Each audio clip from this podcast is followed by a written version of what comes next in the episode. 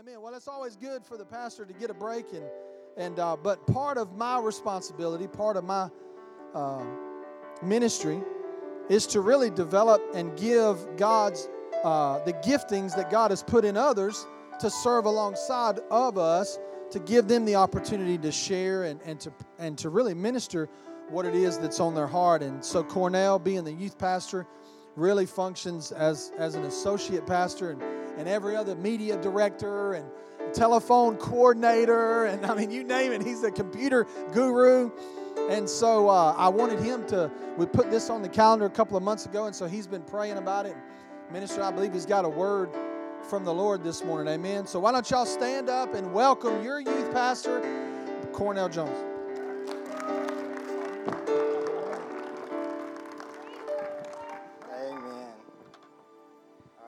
This sounds. Does it sound good? Sounds good. I don't like these things, but. Amen. Well, it is definitely good to be back here. Let me tell you, it's, there's nothing like home. Um, and just, you know, I just really started, you know, just crying during worship just because, you know, there's just such a, just a presence of God here, such a unity, like Jeremy was saying. And to be honest with you, a lot of times when I go someplace, you, you feel the spiritual climate there.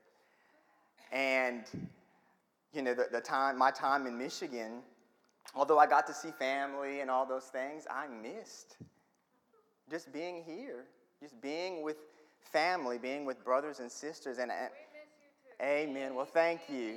Thank you, thank you, thank you, thank you. Well, I don't want to waste too much time, so I just want to jump right into what I feel like the Lord's really put on my heart, and I feel that it just goes right in with everything we've been declaring and prophesying and everything this morning, and that is discipleship. So, discipleship is something that's, that's been on my heart for, for a while to really talk about. And the Lord's been kind of saying, okay, well, do I really want to talk about it from this angle? Do I want to talk about it from this angle? But what's really on my heart to do is I kind of want to take a slightly different approach to talking about discipleship. I'm not going to give you the, the textbook definition of what it is. I'm not going to give you what it means in the Greek, or, you know, I'm, I'm not going to do that. But really, I kind of want to talk a little more about of what discipleship does. So if we could get the first slide up, buddy. Amen. Um, all right, let's go to the next slide, bud. So, I'm going to be looking primarily at three things what is discipleship? Why make disciples? And what does it look like? Um, like most things, you know, they all kind of interweave. So you may start here and then you kind of you know, you start on what is it, then you end up saying, well, what does it look like? And then you end up talking about, you know, why do it. So I have some order, but just give me some grace. I'm probably going to jump around a little bit, all right? Just a little bit. Bob and weave, just a little bit. All right, so what is discipleship? I just I want us to think just for a second before, you know, I go into all of this. I just want us to think for one second, what is discipleship? What is it? What is it to you? What, what, what comes to your mind when you think of discipleship? All right? And it's my heart that as, as we go forward, that the Holy Spirit really shows us his heart for discipleship. Amen? So let's pray. Father, I thank you that this word is your word that you've placed in my heart to share. I thank you that, that you have prepared us, your people, to receive everything that you want us to receive. I thank you for open ears, open eyes, and an open heart, God. That as I said, above all else, my heart is that we walk away from here with a greater understanding of your heart, and not just with a greater understanding, Father, but with the desire of your heart. In Jesus' name, amen. Amen.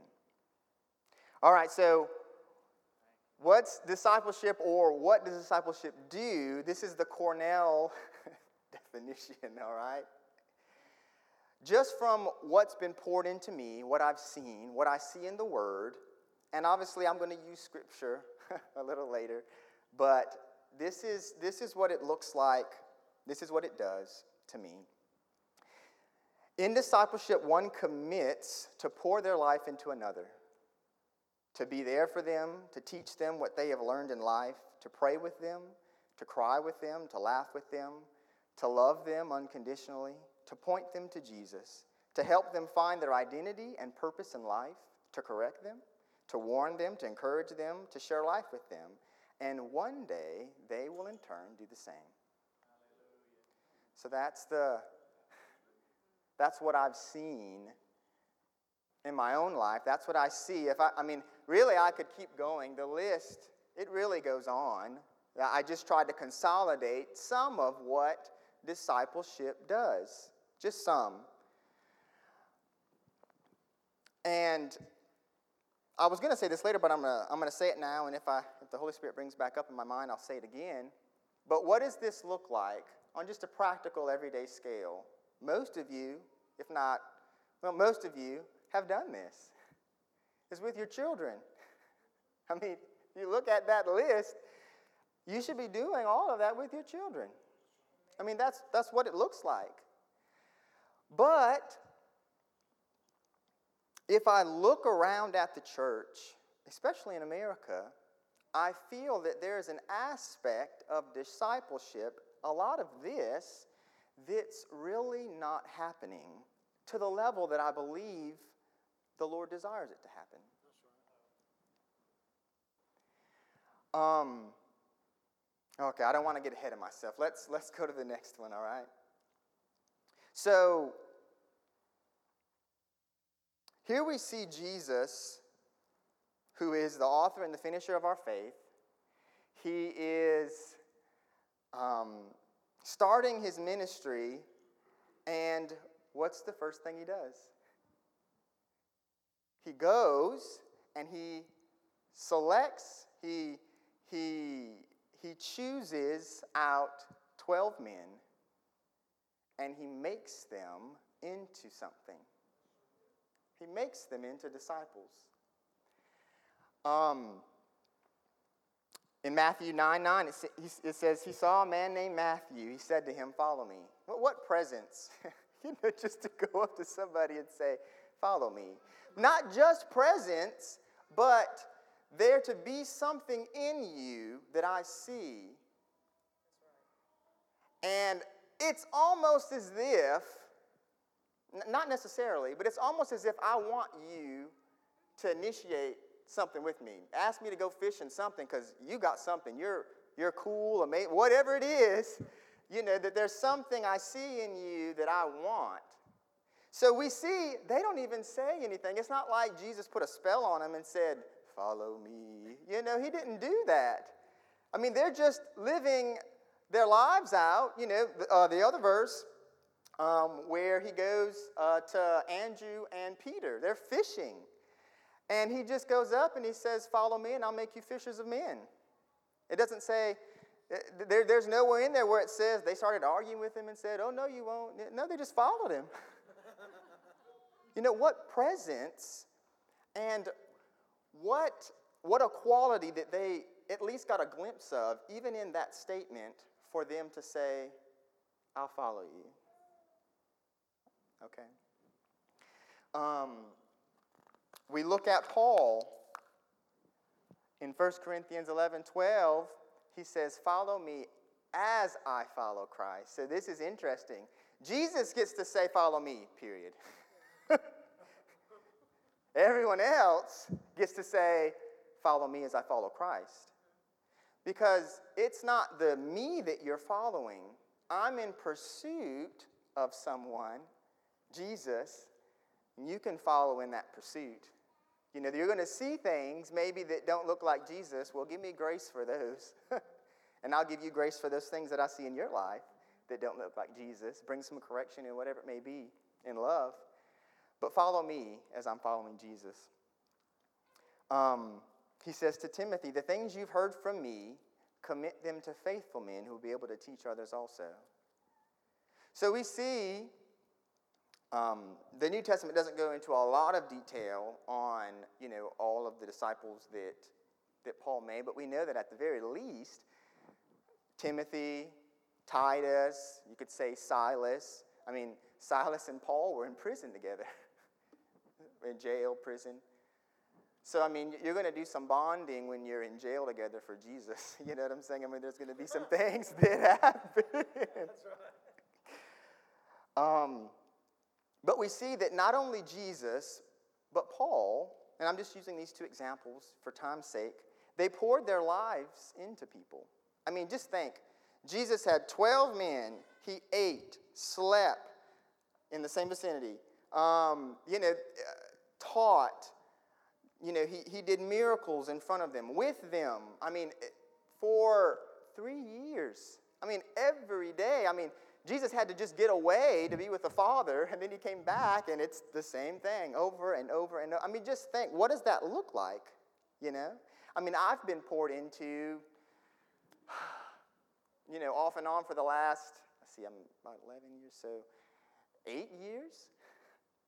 But that's, you know, maybe several times a week for a couple hours or something like that, or whatever that looks like.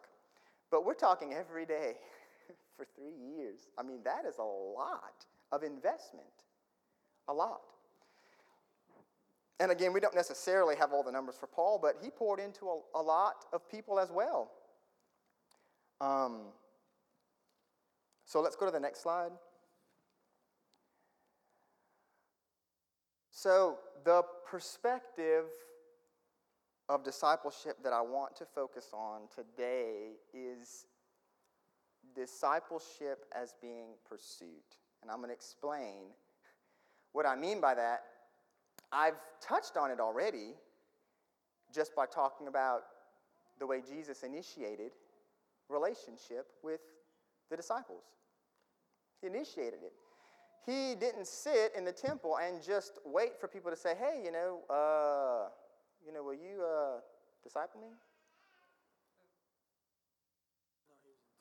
He was intentional. He pursued them. I believe that Paul did the same thing. It's not to say that people won't come to you and ask for you to pour into them, but what the Lord's really put on my heart is I, if I look out at the church, if I look at Jesus' example, I believe Paul's example, I don't necessarily see a discipleship that is passive. Does that make sense? I don't see a passive discipleship. I see actually a very intentional pursuit of an individual for the intent of initially relationship with them. Because everything else is going to come out of that. Everything else is going to come out of that relationship. So, what that looks like, I'll use myself for example. Here I am, I get saved right before I turn 20. A year later, I entered the military. That was the Lord's work right there, because I had, I mean, if you would have, uh, if you would have known me years before, I mean, there's, you would have been like, he's never going to join the military, ever, no. Last person on the list. But, you know, the Lord had plans that were greater than mine. So I, I joined the military. I, I'd been saved a year when I joined the military. By the time I made it to Valdosta, Georgia, let's say a year and a half had passed, about two years into being a Christian, I finally had someone approach me. I didn't even know what discipleship was. Discipleship? What do you mean you're going to disciple me? What does that mean? I don't know. But it was through him saying, hey, uh, how about you spend some time with me, you and your friend, and, you know, we'll get something to eat and, you know, do whatever. And I'm like, all right. Free food, I mean, something, you know. I mean, at that point, you're just like, I don't know. But, but what it was is someone showed an interest in me. They saw something, either they saw something in me or they were simply being obedient to Christ in them. And they said, you know what? I'm going to pour into you. I'm, I'm going to choose to pursue a relationship with you and pour what God's poured into me into you. That's my choice. You either receive it or you don't. That's, that's really, I think sometimes we've almost turned it into, well, I've got the goods. If you want them, come to me and I'll give them to you. If, if you're not serious about it, eh, hit the door. you know, I mean, sometimes there can be that approach. And I'm not saying that's an extremely bad approach, but I just don't necessarily see it biblically, is what I'm saying. Does that make sense? Does that make sense? so, discipleship as being initiated really by the person who's going to be pouring into the individual. All right? So,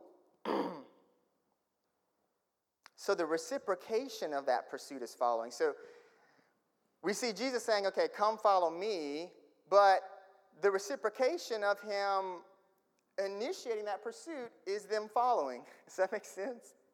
It's almost as though you may not have anyone following you as you're following Christ if you don't ever intentionally pursue someone.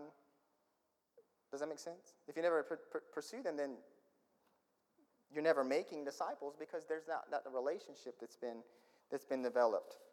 So I want us to think, just in the back of our mind, who, who or what are we pursuing?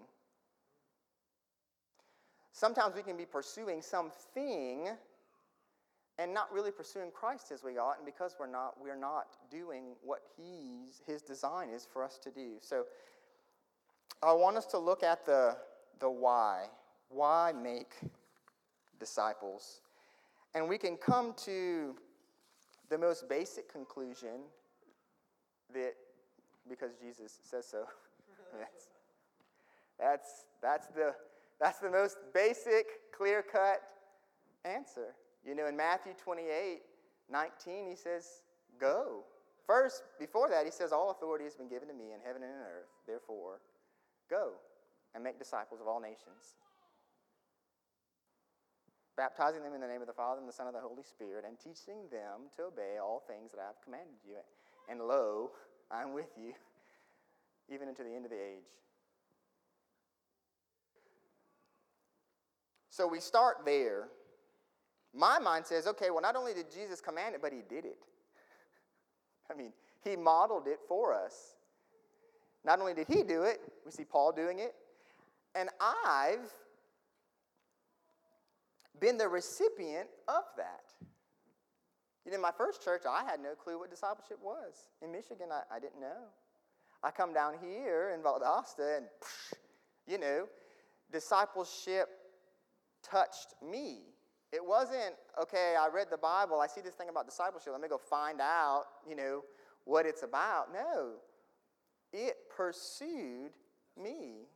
See, because the love of God has been shed abroad in our hearts by the Holy Spirit given us. So if His heart has always been discipleship, His heart, He pursues us, He pursues relationship with us, then if He's in me and I'm pursuing Him, I'm going to pursue others.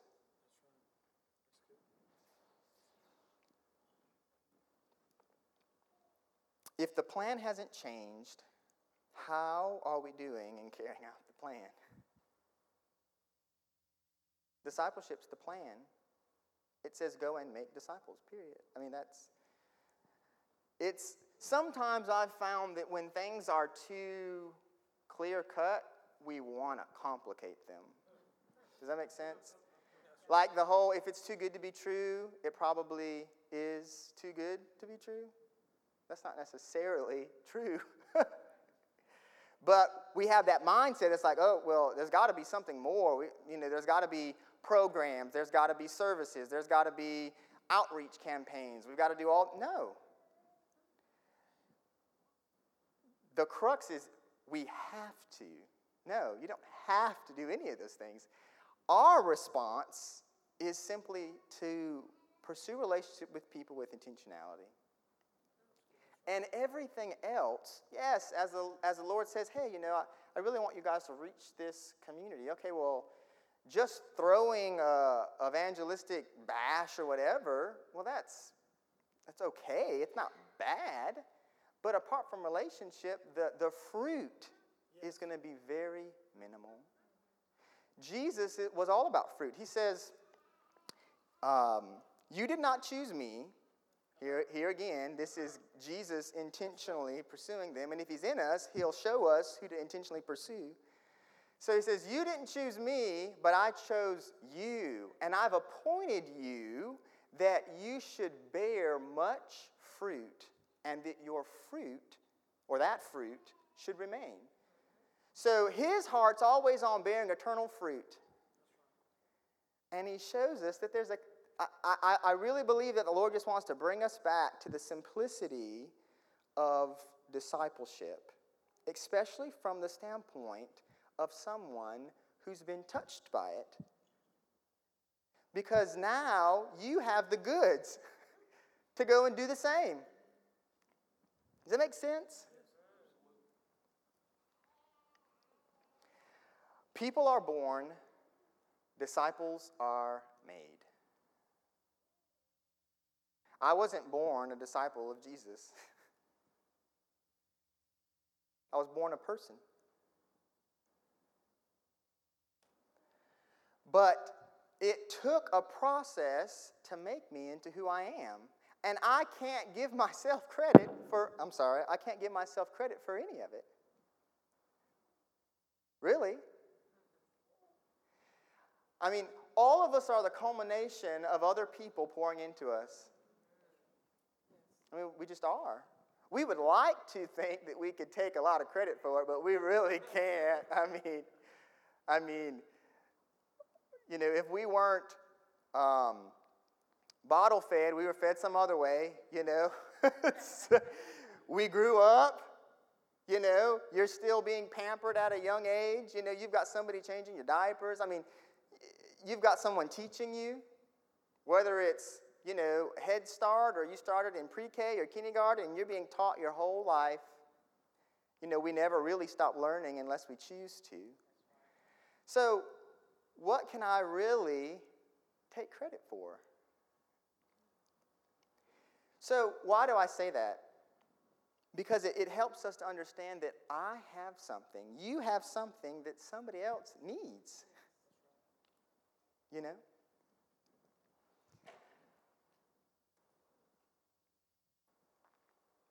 I want to go back and just talk a little bit more about, you know, people pouring into my life specifically from a spiritual standpoint. So I could go back as far as my grandma pouring into my life. And that's an interesting take because I had no clue what she was doing at all.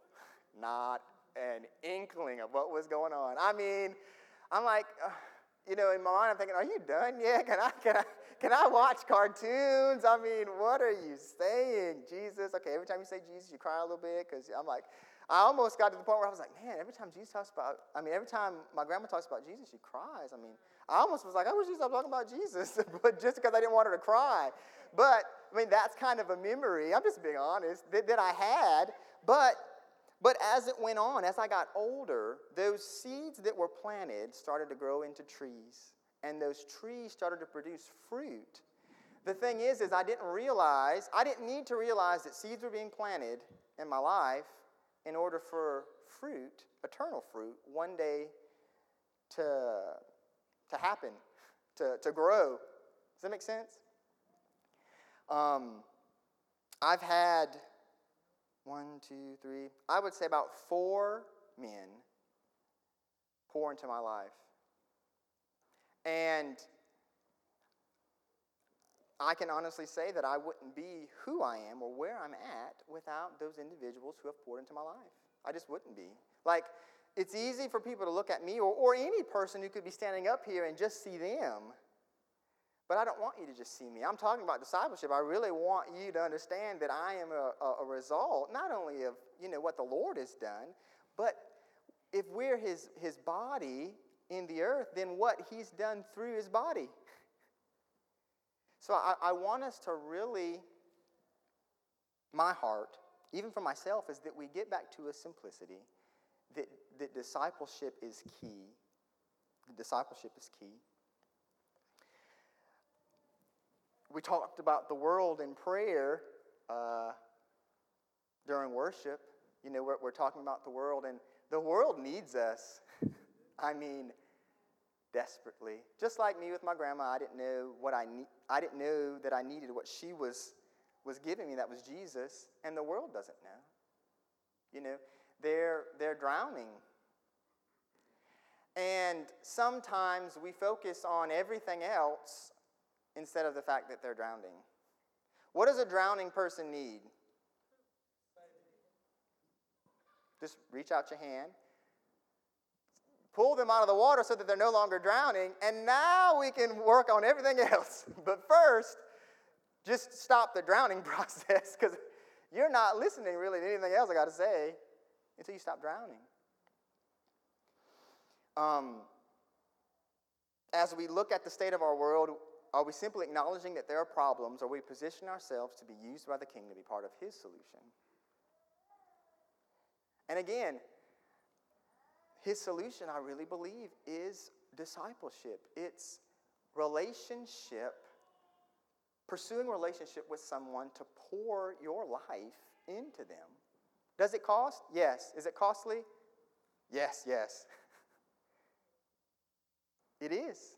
It costs time, money, resources, pride, because it's going to require some humility. Because the closer they get to you, the more they're going to see you and not Jesus. Even though they're following the Christ in you, they're going to start to see more that's you. And that's fine. Because as they get closer to you, you're going to start to see more of them. Um, I, uh, when I look around at people my age or around my age, so we'll say plus or minus 10 years, so 20 to 40, for the most part, we're not here. We're just not here. And the ones that are, those are normally the committed ones at whatever level of commitment you would, you would think that they're at, but they're just, they're not here. Sometimes I think that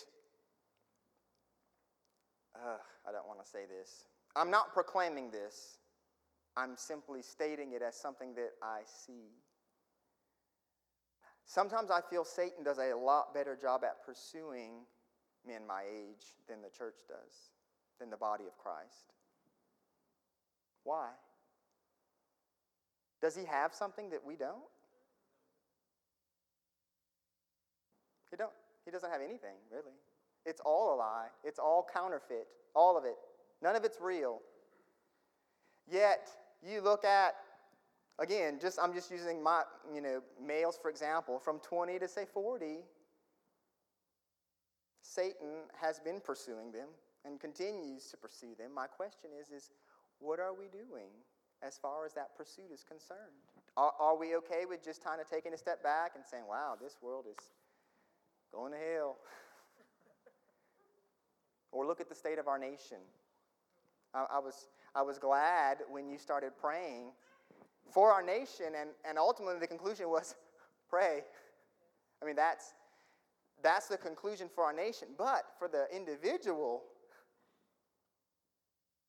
yes, I pray, but I get to pursue a relationship with that person because ultimately that's what's going to change them. Satan's not just praying for people and expecting something to happen. No, he's pursuing them. He's, he's prowling like a roaring lion, seeking whom he may devour. My question is, is where is our pursuit of those who need what we have? Do we realize we have something that they need? We, I'm speaking to myself as well. You know, just in going through this, uh, you know, just kind of the process of kind of saying, okay, Lord, what are you really saying? What are you saying to me?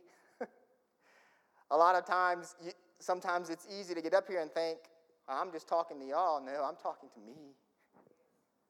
I'm talking to myself.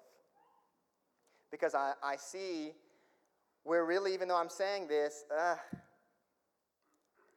I'm doing it, but am I, am I really doing it? Is, is it really that thing that God is just stirring in my heart and out of the overflow? Am I really doing it? I was going to, yeah, I'll mention it. Politics. How does this tie in? Each four years or eight years, however you want to look at it, whether it's uh, the Democratic you know, nominations or Republican nominations or the primaries or whatever it is, we look on TV and we're like, wow, you know, this is the state of our nation or this is the state of our politicians. But really, they're elected officials. They're really just a representation of the nation. I mean, when we look on TV and we don't like what we see, well, really, it's we are part of that.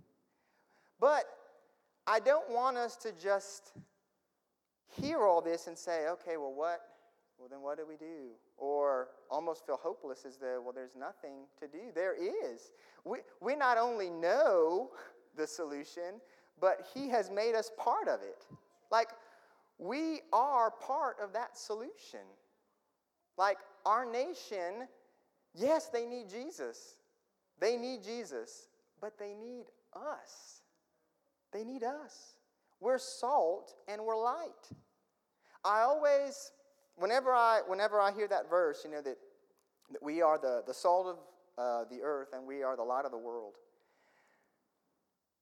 I think, well, then that means that the world is saltless and lightless. That, that, can you imagine a world where there's no light? So close your eyes, there's, there's nothing. And all the food, everything that you eat has no flavor. That's horrible. But we have that. We. It's Christ in us. We have it. We have it. So if if you don't hear anything, I want you to hear that as a Christian, you have the answer. You have what the world needs. And it's a lot simpler than we make it seem. So much simpler than we make it out to be. You don't have to be an apostle. You don't have to be, quote unquote, an evangelist. You don't have to be any of those fivefold gifts. It's just what's been poured into you. Find, you know, if you're a woman, find a young woman, pour into her. If you're a man, find a young man that, that doesn't have a father. Do you know how many fatherless men there are in this nation? And half the time there's a lot of the wrong men trying to fill the void of a father for them than there is us, the church. We have what they need. All right, that's enough about politics. I, I was thinking about it the other day and it just it didn't go well in my mind. So I said, I don't, we're going to touch on politics and then we're going to get off that bad boy quick. Our young people need us.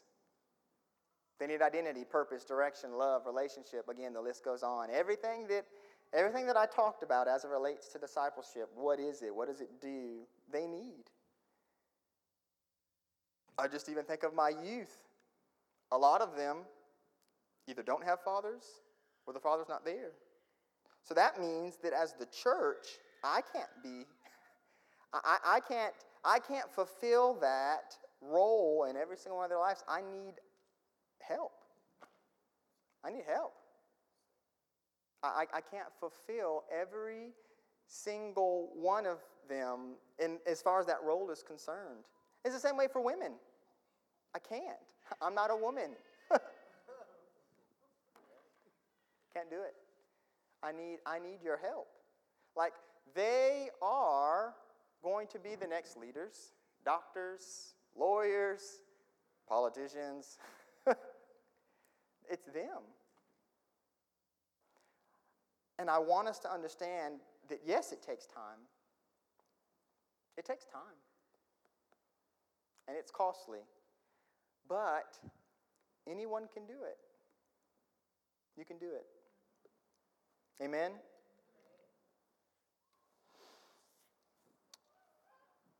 Uh, I want us to watch a video I like this quote real quick right before we watch the video. It's a, it's a really short two minute video on discipleship. Uh, it says, We're called to be fishers of men, not just keepers of the aquarium. So, to me, this has two aspects.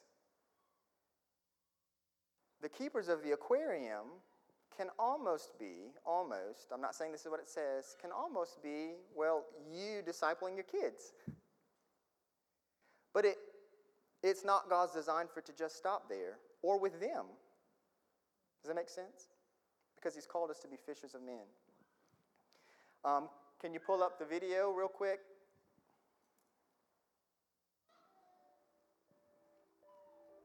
Ever wondered why Jesus' last command to his committed followers was to make disciples of all nations? Have you ever wondered what it would look like if Christ's most committed followers today actually carried forth that command according to the standards set forth in the New Testament by Christ and the Twelve?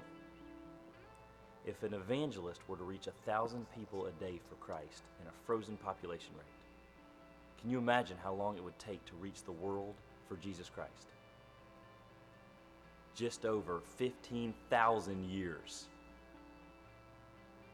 And imagine the spiritual maturity of these new converts, most of whom receive no real follow up or discipleship and end up never reaching their full potential in Christ.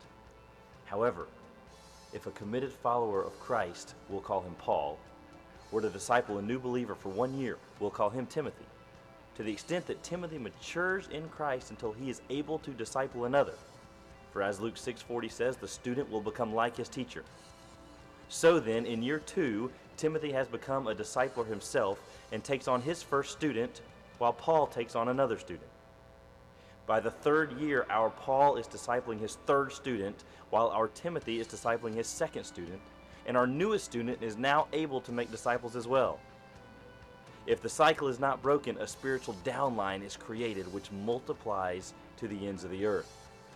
Even at an accurate and growing population rate, do you know how long it would take in such a scenario to reach the entire world for Jesus Christ? Just under 37 years. And now imagine the spiritual maturity of these believers, all of whom have been equipped to both be and to make disciples of Jesus Christ. This is why Christ's last command to his followers is not to make converts, but to make disciples of all nations. Wow, isn't that amazing? Now, I'm not entirely, I mean, I, uh, I, even though I took calculus my first year of college, I, I don't remember any of it. So I, I couldn't necessarily go back and double check the math to see how it's not, it's not basic, you know, just arithmetic. I mean, it's going to require something complex to try and see, okay, if this person has this person and then they multiply into this, and I was like, I don't know, but I tried to do it a little bit, and you start to see that once that thing starts to branch out, again, it's, it's saying that if each person literally makes a disciple, one disciple a year, and that disciple makes a disciple, that disciple makes a disciple with an unbroken chain, 37 years. That's with a growing population rate. And I said, no, there's no way. I'm just like, there's no way that, that that could even be close. And even if it is, isn't, even if it was close, to say it's 100 years or 200 years, it's still, that's just one person starting. Well, Jesus started with 12, really 11 if you subtract Judas, because he ain't make no disciples. he just did it. I'm not trying to be funny, but it, it was 11. Um, there had to be a process where a disciple was made, but it didn't make a disciple. Does that make sense? If Jesus started with 12 in three years, and then they made disciples. So, my thing to you is this I was, I was thinking about the, the children of Israel, that the journey to the promised land took them 40 years. 40 years. You know how long it was, the Bible says, to get to the promised land? 11 days journey. 11 days. So what, what would have took them, if they would have just done it, not, you know, murmured, not basically been wicked and disobedient to God in the wilderness, and all of them except what, two perished in the wilderness? It would have took them 11 days. So I did just, you know, I can do this math now. So I took 40, I timed it by 365, and I divided it by 11. It took them 1,300 and I think 27 times longer to get into the promised land than it should have. and all of them died, except two.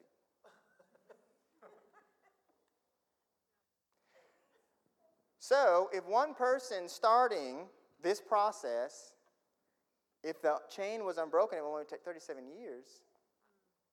I'm not saying, I'm not trying to put a timeline on when Jesus is coming back. That's not what I'm trying to do, okay? I do not believe in that at all. I'm just simply saying that Jesus knows what works.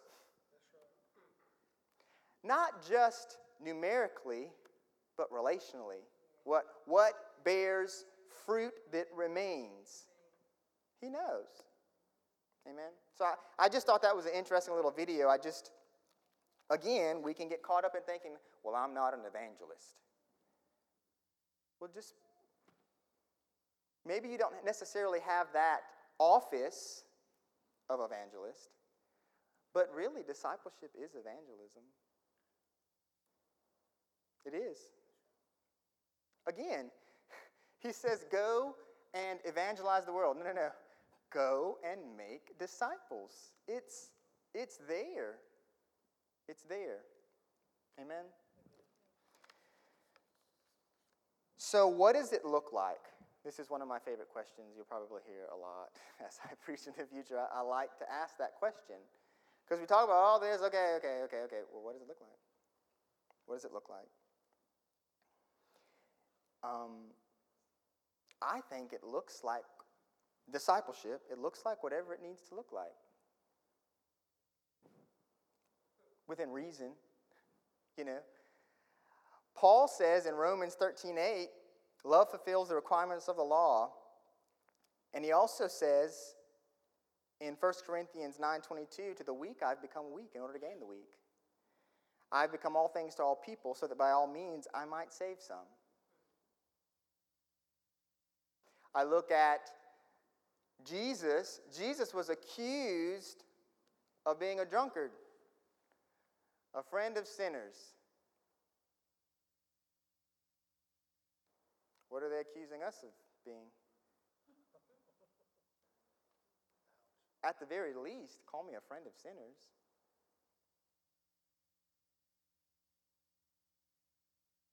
Does that make sense?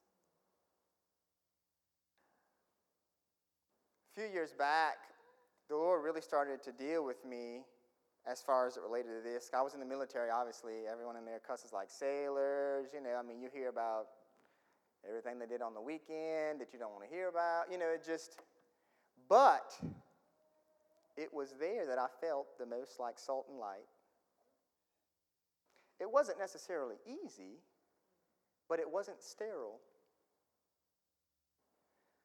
Sometimes we've mistaken holiness for sterility. And what it means is that we've chosen to be sterile to the point that we are sterile in the sense that we don't reproduce. Does that make sense? We've chose to be so sterile, clean, that we no longer we're I mean that we no longer reproduce because we're now sterile. Does that make sense?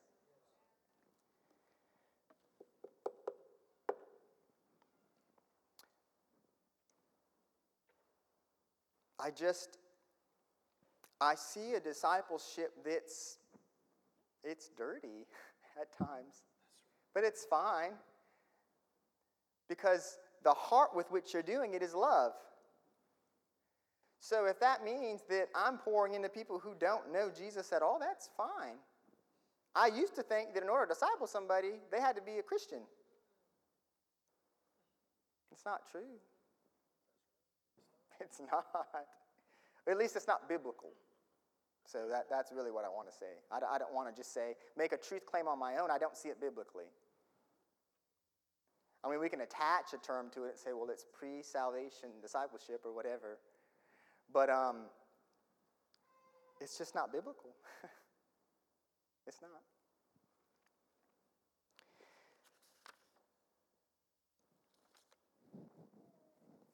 What slide are we on? I haven't been looking at them. Let's go to the next slide. It's easy. Um, it's easy when we see people or around people, they're not like us. They don't look like us, talk like us, dress like us. They don't know the lingo. They, I mean, they're just, they're just not like us. It's easy for us to, again, we just isolate ourselves from them. Let me find a little group of people that got the praise on, look like, you know, whatever it is. And I'm not saying that, I'm not saying that we just forsake the church and, you know, all we're doing is being in the world. That's not what I'm saying. What I am saying is, is this, this is where I get built up. This is where you pray for me, I pray for you. You know, we, we praise the Lord together and we go out and we reach people who don't necessarily look like us, don't necessarily talk like us, don't, they don't know who Jesus is, or if they do, they use his name as a curse word. I mean, it's, but he still loves them. He died for them.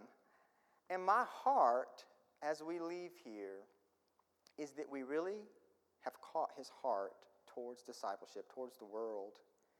And that my heart is that if, if, if it can be said of Jesus that he was a friend of sinners, my heart is to be as well, because that's the only way I'm going to reach them. That's the only way I'm going to be able to reach them. Um, last slide, I believe it is. Yes. So I just want to end with discipleship is pursued again.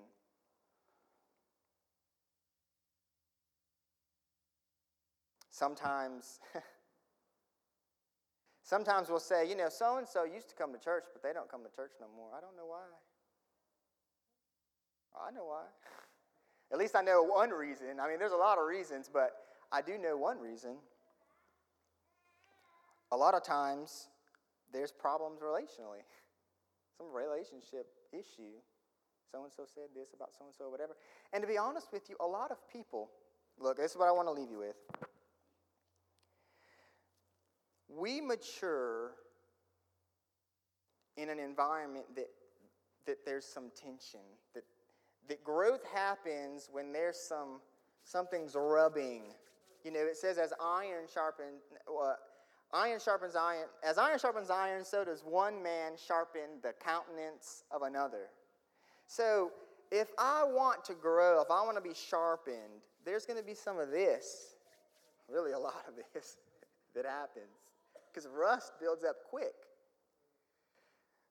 What happens is, is if there's not relationship, then this becomes something that I'm averse to. I don't want this.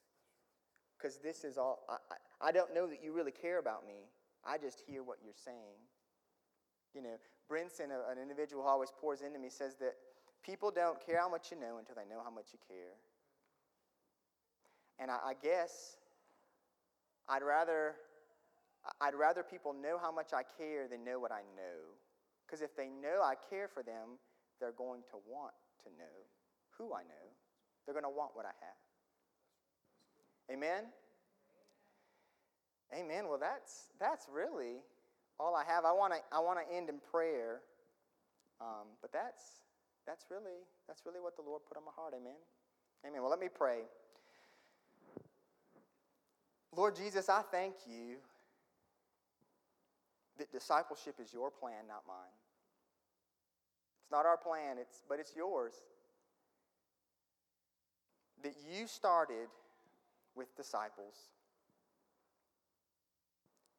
And really, we're the result of that. And Father, in your word, you just say, you say, go and make disciples of all nations, Father. And we choose to say, well, that's us. I can do that that, that that starts here. It ends up with all nations, but it starts with my family, with my kids, people I work with, people I go to school with. That there's a world that is hurting, lost, dying.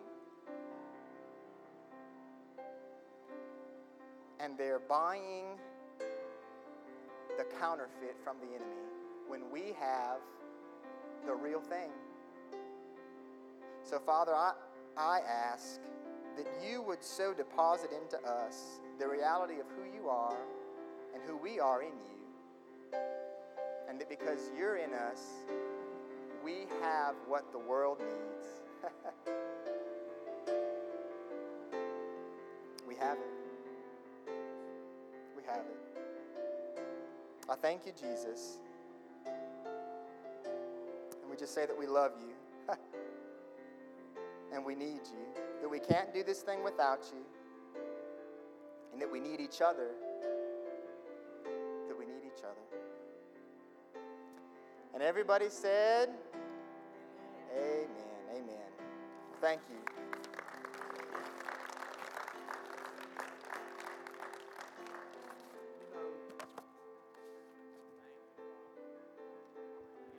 Good.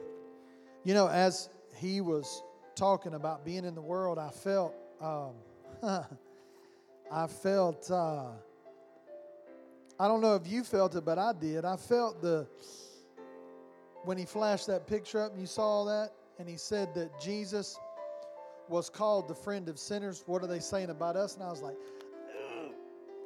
God, that hurt. What are they what are they saying about us? And that really stuck with me. And I wanted and the Lord said this. In the Bible it says that we are to be in the world but not of the world. The problem with religion is that we don't want to be in the world at all. We like we don't want to be of the world. We certainly don't want to be in the world because it's dirty and it's messy.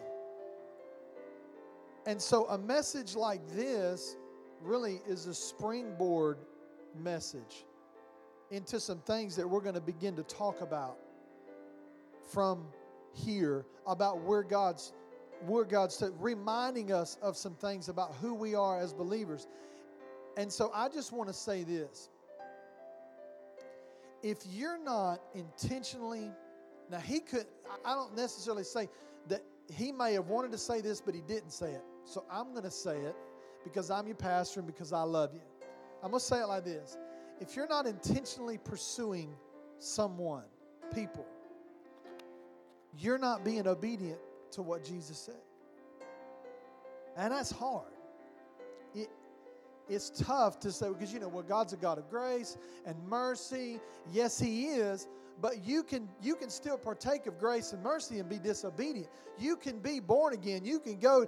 That that that video was priceless because he said, How many of those have been? Listen, I've been around this for a long time, and I can tell you, I've seen more fruit from discipleship than I've ever seen from evangelism.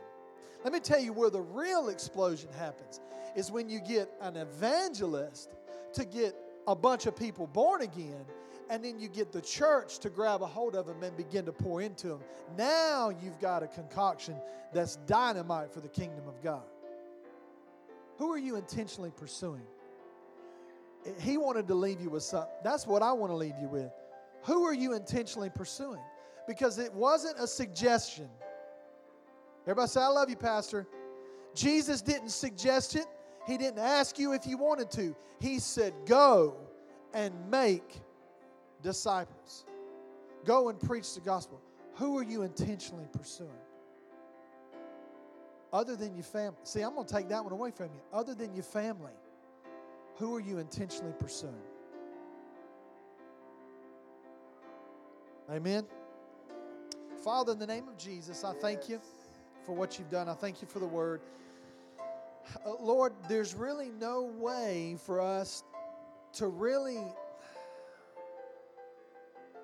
say, well, this is what I want to do. Because this kind of word, this is a lifestyle that not only you portrayed to us, but you asked us and told us to now participate in. And so, Lord, for those who have never experienced the relationship with purpose and intentionality, don't even know what discipleship looks like, I thank you that you will show forth to each and every one of us, give us light and insight into what that means for us. That's the first thing I pray, Lord, that you would each individual person here this morning and that listens to this message would hear and see what it is that you want them to see. Thank you for light and revelation. At whatever point on the scale of revelation that is, I thank you for that revelation for each and every one of us. And now each and every one of us are accountable for what we've heard. So I'm praying that, first of all. Second of all, I pray that those that have experienced it and know what discipleship looks like, I pray that you would help us to get up off of our tails and to begin to engage the people and intentionally pursue those around us. And thirdly, I'm asking that you help by the Holy Spirit, all of us engage and be more intentional starting today. We'll be intentional with the people that are around us. We'll be we'll have our antennas up. All right, Lord, who do you want me to pursue? I pray that we all go home today and begin to meditate in the week, days and weeks and months. Lord, who do you want me to pursue? Who is it that you want me to be intentional with? Because that's when we will begin to fully step in to the great commission of what you've called us to do. I thank you for it. In the name of Jesus. And everybody said, Amen. Amen, amen. Listen, y'all have a wonderful weekend. Remember, we don't have anything Wednesday night, but we will have church Sunday. God bless you.